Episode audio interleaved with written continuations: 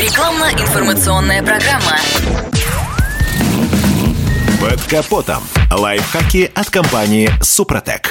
С вами Кирилл Манжула. Здравия желаю. Ответ на вопрос, прогревать ли машину в мороз, давно известен. Да, автомобиль следует греть. Недолго, но надо. А вот что необходимо делать перед тем, как завести ДВС? Об этом говорят нечасто.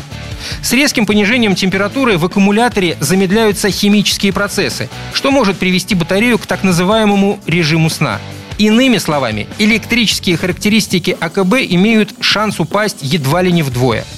Поэтому перед пуском движка эксперты настоятельно рекомендуют принудительно включить энергопотребителей. И легче всего зажечь габаритные огни, которые помогут восстановить рабочие электрохимические процессы аккумулятора. То есть дадут накопителю хороший силовой толчок. И только после включения габаритов можно заводить двигатель. Если ваш автомобиль оснащен механической коробкой передач, то не лишним будет перед стартом двигателя выжать до упора педаль сцепления. Подобный маневр позволит запустить мотор, не беспокоя валы трансмиссии, а это снимет дополнительную нагрузку как с самой коробки, так и со стартера так как в этом случае тратится меньше электроэнергии, аккумулятору гораздо легче работать, прокручивая стартер. В случае с автоматом кто-то советует прогреть его, аккуратно перещелкивая режимы движения с выжатой педалью тормоза. То есть оставаясь при этом на месте. Но отмечу, есть специалисты, которые эту процедуру называют бессмысленной. И еще раз напомню, заведенному автомобилю обязательно следует дать некоторое время поработать в холостую, но недолго, полторы-две минуты. Этого достаточно, чтобы двигатель скинул пиковые обороты. И только затем можно начинать движение, при этом без перегазовок и на низких оборотах. А вот переходить к штатному режиму движения можно лишь после того, как мотор прогреется до рабочей температуры.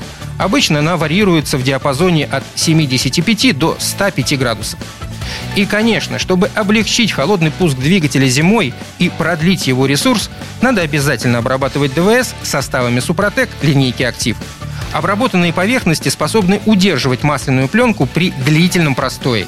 Это облегчает совершение первых оборотов и предотвращает повышенный износ двигателя при масляном голодании в момент запуска, что особенно важно при отрицательной температуре окружающей среды.